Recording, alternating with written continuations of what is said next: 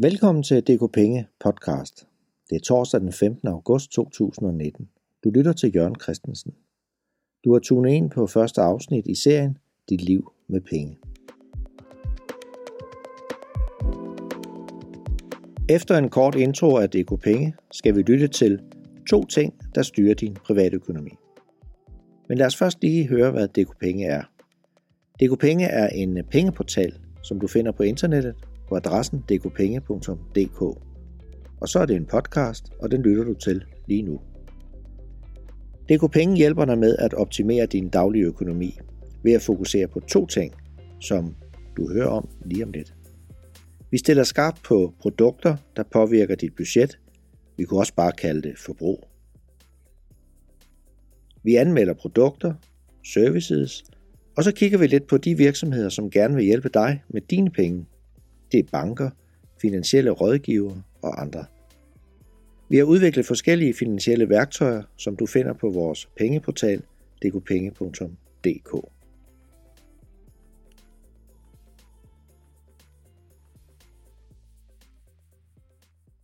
Du får inspiration og coaching lige ind i dit øre her på DK Penge podcast. Eller lige ind i din indbakke, hvis du har tilmeldt dig på vores hjemmeside. Velkommen til DK Penge. Vi håber, det bliver lærerigt og inspirerende. Lad os nu se på de to ting, der styrer din private økonomi. Du opdager, jo større forståelse og indblik du har i disse to ting, jo lettere bliver det at tage økonomiske beslutninger, som holder vand, eller rettere sagt holder penge. Betragt de to ting som filtre. Den ene ting foregår inde i dit hoved, og den anden ting er håndgribelig. Det er et tal, som du nemt kan regne ud. Er du nysgerrig? Privatøkonomi består af to ting. Den ene ting er behov og ønsker, og den anden ting er rådighedsbeløb. Behov og ønsker det er en øh, dynamisk størrelse, som du selv kan styre. Det helt foregår op i dit hoved. Rådighedsbeløbet det er en statisk størrelse med lidt elastik. Det er et tal, som du meget nemt kan beregne selv. Helt simplificeret handler det om at agere på et ønske eller et behov, der opstår ved at sige, har jeg råd til det? Lad os først se på behov og ønsker. Behov er reelle og ofte nødvendige ting. Et eksempel, du får et job. For at du kan komme på job, har du brug for transport. Det kan være et pendlerkort, det kan være en cykel, eller det kan være en bil, eller noget helt fjerde. Ønsker, de kan opstå af mange årsager, men de er ikke lige så nødvendige som behov. Et eksempel. Alle dine venner har fået en ny telefon. Nu må du også have en ny telefon, tænker du. Lad os kort se på rådighedsbeløbet. Det er meget simpelt, som jeg nævnte før, et tal, som er nemt at beregne. Du laver et budget, hvor du har indtægter og udgifter, faste tilbagevendende udgifter. Du regner det ud på månedsbasis, trækker udgifterne fra indtægterne, og så har du dit rådighedsbeløb. For mange er denne ligning statisk, men vi agerer ofte ud fra, at den er dynamisk. Fælles for de her to ting, som øh, vi har talt om, ønsker og behov og rådighedsbeløb, det er, at de skal balanceres.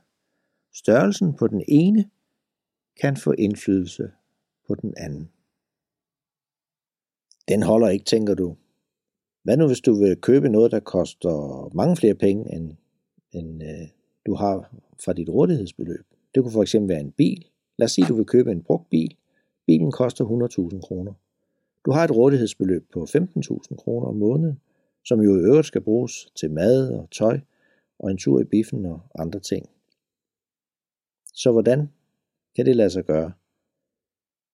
Hvis du låner pengene til bilen, så er det den månedlige ydelse på lånen, der påvirker dit rådighedsbeløb. Og så skal du selvfølgelig huske forsikring, grøn ejerafgift, service osv. og have det med i din kalkulation, når du skal regne ud, har jeg råd til at købe en bil. Afhængig af hvor lang løbetiden er på lånen til bilen, så skal du selvfølgelig også vide, inden du tager beslutningen, at i 3, fire, måske fem år, vil dit rådighedsbeløb være lavere, fordi at du betaler af på et lån til en bil. Lad os så sige, at du har sparet pengene op til bilen. Hvor meget vil det så påvirke dit rådighedsbeløb? I øjeblikket, hvor man får 0% i rente på en opsparing, jamen så vil det ikke påvirke dit rådighedsbeløb. Så er det kun udgifterne til forsikring og grøn ejerafgift og service og andre udgifter på bilen, som vil påvirke dit rådighedsbeløb. En opsparing giver nogle muligheder, men påvirker ikke dit rådighedsbeløb. medmindre selvfølgelig, at beløbet, du har sparet op, er meget stort, og du får eller betaler renter for at have pengene stående i banken. Har jeg råd handler altså kun om dit rådighedsbeløb. Derfor er det vigtigt at kende det, eller vide hvordan at det kan tunes eller optimeres.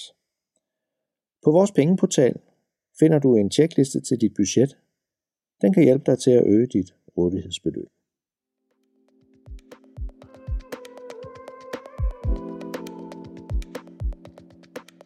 Jeg siger tak for denne gang. Jeg har startet blødt op, men med noget meget elementært, som vi desværre må konstatere er en udfordring for rigtig mange. Næste gang skal vi blandt andet tale om kviklån. Hvorfor er renten på kviklån så høj? Skal kviklån forbydes? Eller skal der indføres et OOP-loft? Der har været talt meget om det her hen over sommeren. Husk at tilmelde dig vores nyhedsbrev på dkpenge.dk. På gensyn om en uge.